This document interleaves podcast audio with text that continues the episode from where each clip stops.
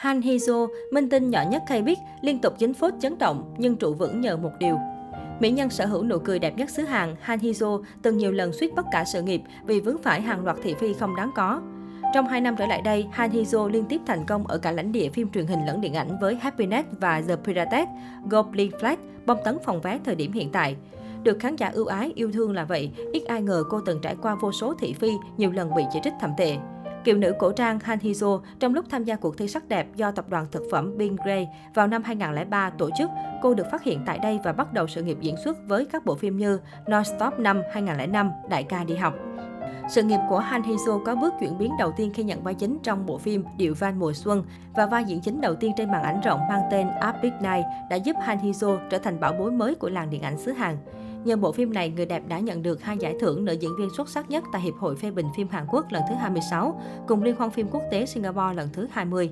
Những dự án phim sau đó của mỹ nhân cười đẹp nhất xứ Hàn liên tiếp gặt hái được thành công như Im Si Mei, Người thừa kế sáng giá, Dong Ji, Hoàng đế giả mạo, Lớp 911, giúp cô nhận không ít các giải thưởng cao.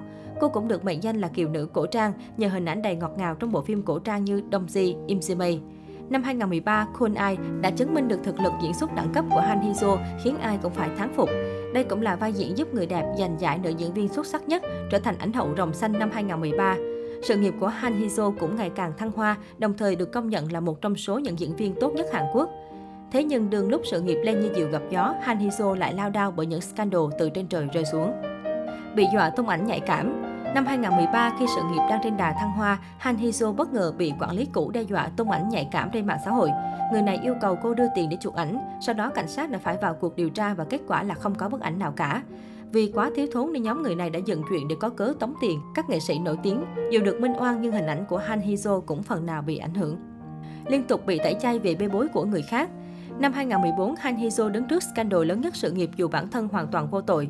Thời điểm đó, em trai cô đang trong quân ngũ và bị nghi ngờ đã bắt nạt một quân nhân khác, khiến người này túng quẫn tự tử. Sự việc khiến dư luận hàng sụp sôi. Mọi chuyện càng tệ hơn khi có thông tin gia đình nữ diễn viên đã bỏ ra hàng nghìn đô la Mỹ nhằm bưng bít tội lỗi cho con trai. Ngồi không cũng phải ăn vạ, Han Hee-so bị cư dân mạng chỉ trích thậm tệ, bị gọi là đồng phạm, chị gái của kẻ giết người.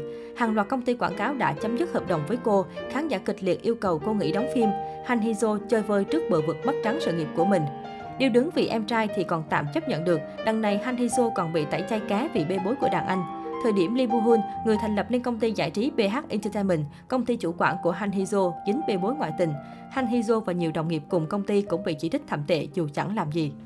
Liên tục phải vạ vì người quen, Han Hee-joo chỉ có thể nỗ lực dùng tài năng để vực dậy sự nghiệp.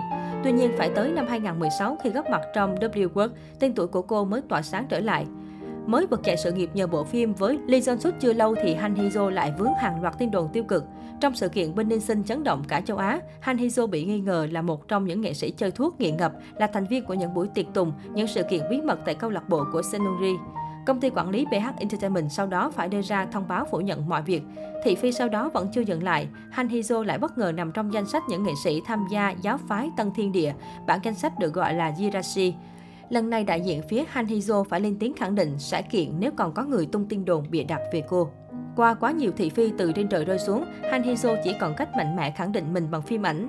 Và thứ khán giả nhận được là những tác phẩm chất lượng ở cả hai lãnh địa điện ảnh lẫn truyền hình như Happiness, Redstone, In Last, The World Brigade.